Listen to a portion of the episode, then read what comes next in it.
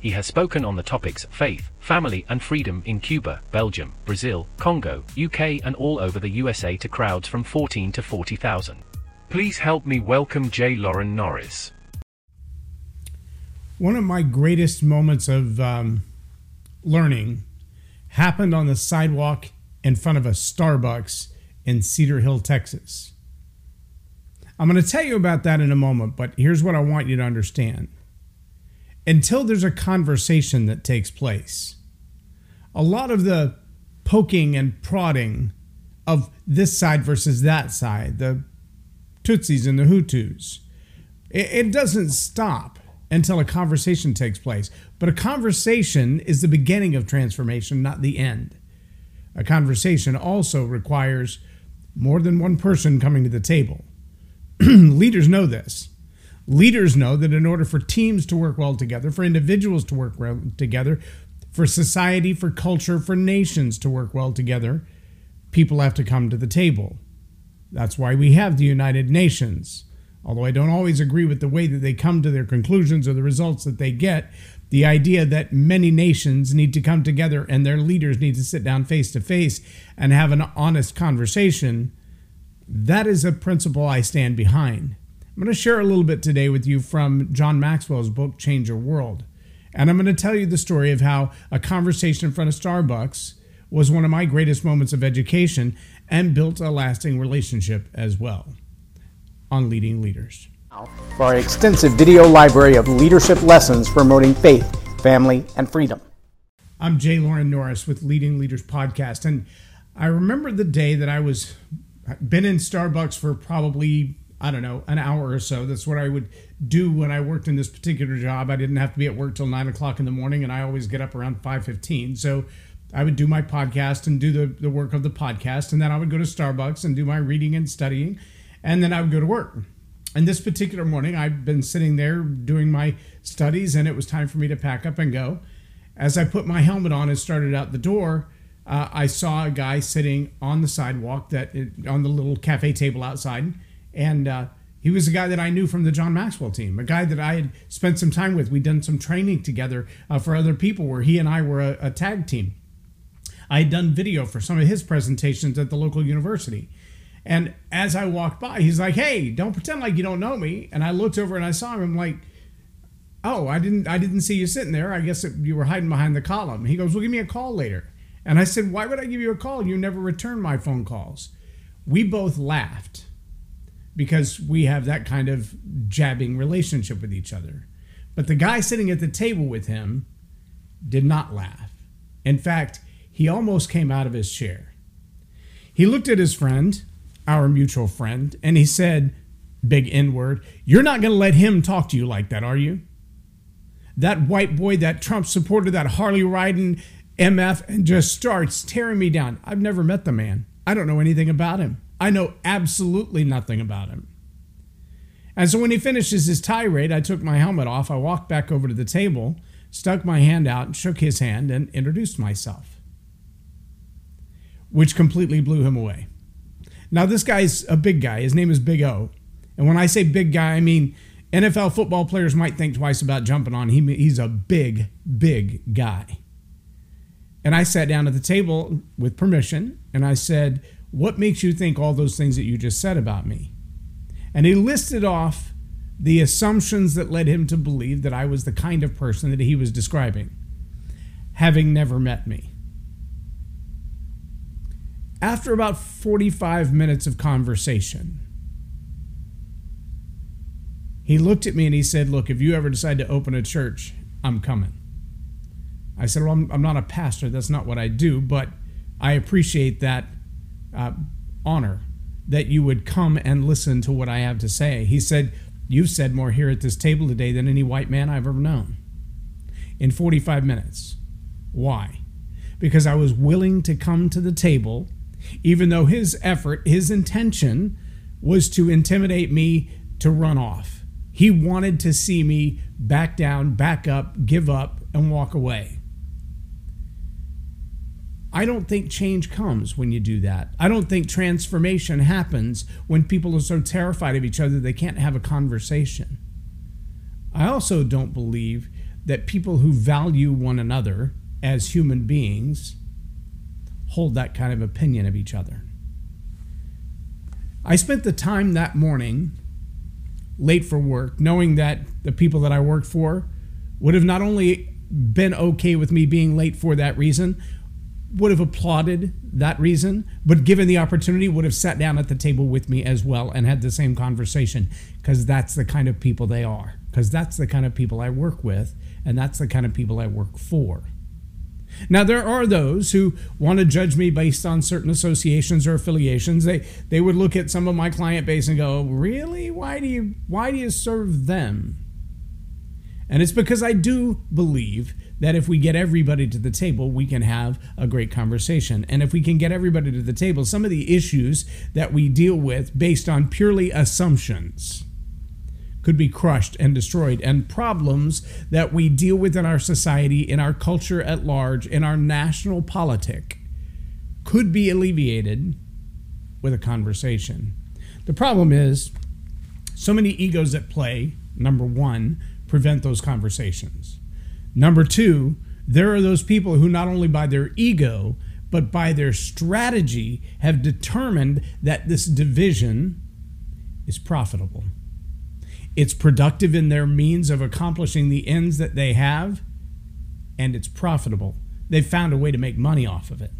And the more money they can make off of it, the more they're going to promote division. The more money they can make off of it, whether it's ad sales or book sales, the more they're going to promote the idea that you two can't even sit down and have a conversation. Let me tell you how bad they are, and let me tell you how bad they are. And, and if you just knew how bad they are, I'm the only solution they have. That's the kind of nonsense that makes division, whether it's racial division, religious division, political division, that's the kind of nonsense that makes division profitable. They figured out how to sell books, how to sell their own ideas, how to sell themselves onto television shows. They made themselves into celebrities because they're willing to divide people. And by dividing people, they found their own niche. They made their own way in the marketplace. I hope that that kind of silliness, that kind of profiteering on the defeat and destruction of human beings will come to an end. I believe it will come to an end only when people become more observant to the fact that they're being played. Nobody likes to be played. Nobody likes that one person who's constantly stirring the pot to create friction between other people. Nobody likes them. They only get away with it because they've convinced everybody else they're not the problem, they're just the observer. They didn't start it, they're just aware of it. They just wanted you to know because they thought, well, you know, you should know that other people are talking bad about you when I'm the only one talking about you, but I'm going to point to somebody else and claim they did it. Go back and study the Tutsis and the Hutus. 1990s Rwanda. Yeah, it's been long enough now that many of our college kids have completely forgotten out about it. But the same kind of nonsense that's happening in our national media today was happening then. It led to the deaths of 2 million people, women and children being dragged from their homes and raped. Eventually, the same people who started the nonsense with the radio stations also dumped helicopter loads of machetes on the street so that once they riled people up into a lather and the anger was so seething that now they had the weapons because they'd already been told they can't have guns, but now they had the weapons to destroy each other. And there were people literally hacked to death on the side of the road in Rwanda. Go look it up. The videos are all over YouTube still. People hacked to death on the side of the road because they were one tribe or the other. Their skin all looked the same, their languages were the same. But they were convinced that this group is more privileged than that group, and because of that, there's got to be a division between them. And who profits in that? Who wins in that? Well, the instigator does. Only the instigator. That's a sad reality. What's the cure? The cure is conversations. I know that sounds simplistic, but when you can get people to the table to have a conversation, you can completely change the way that they look at each other. It's something about sitting down over a cup of coffee or a biscuits and gravy with somebody and spending time getting to know who they are as a human being, know what they think, what they care about, what they feel, who they trust, who they're afraid of, what they're afraid of. And suddenly you realize A lot of your fears are common.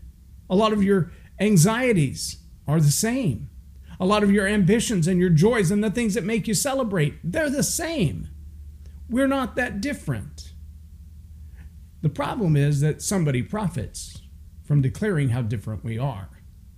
Now, trust me, I've been to Brazil and Cuba and Honduras and the Congo. I've been across Europe more than once. I spent a couple of years in England and a couple of uh, six months in Honduras. I've had chances to meet people that you don't meet on the average day. I've had chances to sit down and have long conversations with people of different cultures and different societies and the way they look at the world. And humans, by and large, are the same. Different value systems in some places, different cultures in some places, different religions, different government structures, but the anxieties that humans share, they're common. The joys that we share over our kids and the passion we have for their education, the desire that we have for our children to have a better life than we had, for our grandchildren to have a better life than our children had. That is universal. That's a universal human passion. And I don't care what country or culture you come from, that's a fact. Take the time to do the study and you'll realize it. Now, the question is why can't we all come together to, su- to support that notion and celebrate those joyous occasions together and cope with those anxieties, those fears, and those pains together? Let me say it again. The reason is because there are people who have figured out how to profit from division. I want to share just this little passage, and I have to read more than a paragraph to share this with you, but it, it, I think it's well worth it. This is straight out of Change Your World by John C. Maxwell. Uh, heading number six: Transformation tables help produce, help excuse me, help people do life better together. Learning good values using transformation tables helps people to live better lives. When this happens, the possibility of alleviating poverty, disease, hunger, illiteracy, and other problems within communities increase. Why? Because helping people develop core values that make them happier, healthier, more productive, more content people empowers them to create their own future. They improve their own families and improve their own communities, and that is great. Anytime people get together, whether it's when they form a new transformation table, move to a new neighborhood, accept a new job, or join a new team, they're internally asking three questions about the people in their lives. I want you to paste these questions on your mirror. I want you to ask them of yourself every day. And then I want you to begin to ask them of yourself as it pertains to the people around you. If you're a genuine leader, you should have a good answer for these three questions. And if you're not a genuine leader, get busy answering these three questions as it pertains to the people that you lead and the people that you serve. Do you care for me? Can you help me? Can I trust you? Do you care for me? Can you help me? Can I trust you? Now, for decades upon decades, the American military, the American government has sent billions of dollars around the world to provide food, to provide shelter, provide clothing, to provide military aid to countries all over the globe. And for the same amount of time, there have been people on the receiving end of that who have no desire to care, no desire to help, and are not trustworthy. They become recipients of this inbound money or food or pallets of cash. And they use it for nefarious means. They use it because they're corrupt and they only want that division, that hostility, that problem to continue.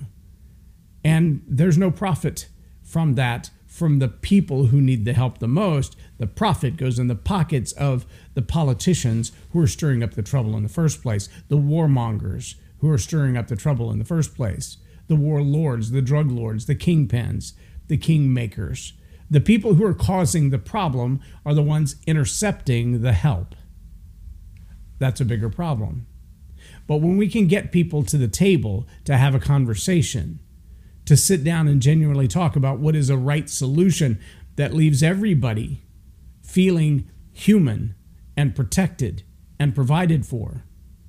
Those kind of conversations around the table often push the warlords out to the side because they realize we can have a conversation. We don't need them as a moderator stirring the pot, creating more friction. Now, there are places where the best solution is live and let live.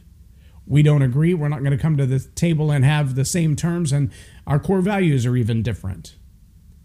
That doesn't mean we can't respect one another and have an honest conversation. It might mean that we walk away from the table saying, Well, I don't believe what you believe. I don't agree with what you are passionate about, but I respect it. And I can see how you would be passionate about that. And if you will remain passionate about what you're passionate about and yet peaceful, then we will do the same. We remain passionate about what we're passionate about and peaceful. And suddenly things begin to change. But if you're not willing to step up to Big O when Big O wants to intimidate you, when Big O wanted to come between myself and my friend and create friction, playing on the race card, playing on the assumptions card, if you're not willing to step into that arena and say, hang on, there might be some misconceptions here. Let me apologize for those misconceptions up front, but let me also help to alleviate them. If you're not willing to do that, then you're going to be one of those people standing on the sidelines and stirring the pot, creating more friction rather than creating opportunities for a solution. Don't be a part of the problem. If you're a leader, be a part of the solution. Get people at the table. Find and make friends who are completely different than you. They look differently, they think differently, they worship differently, they live differently, and spend time getting to know them, get to know the humanity of who they are. The more time you'll spend doing that, the more successful you'll be as a leader, the more you'll recognize the difference in people. As you do that, you'll find that you have a lot more value to the people you lead because you care about them. You have ways to help them, and they can trust you. And that will make all the difference in the world in your leadership, and that will make all the difference in the world that we need. I'm Jay Loren Norris with Leading Leaders Podcast for Tell It Like It Is TV. Have a blessed day.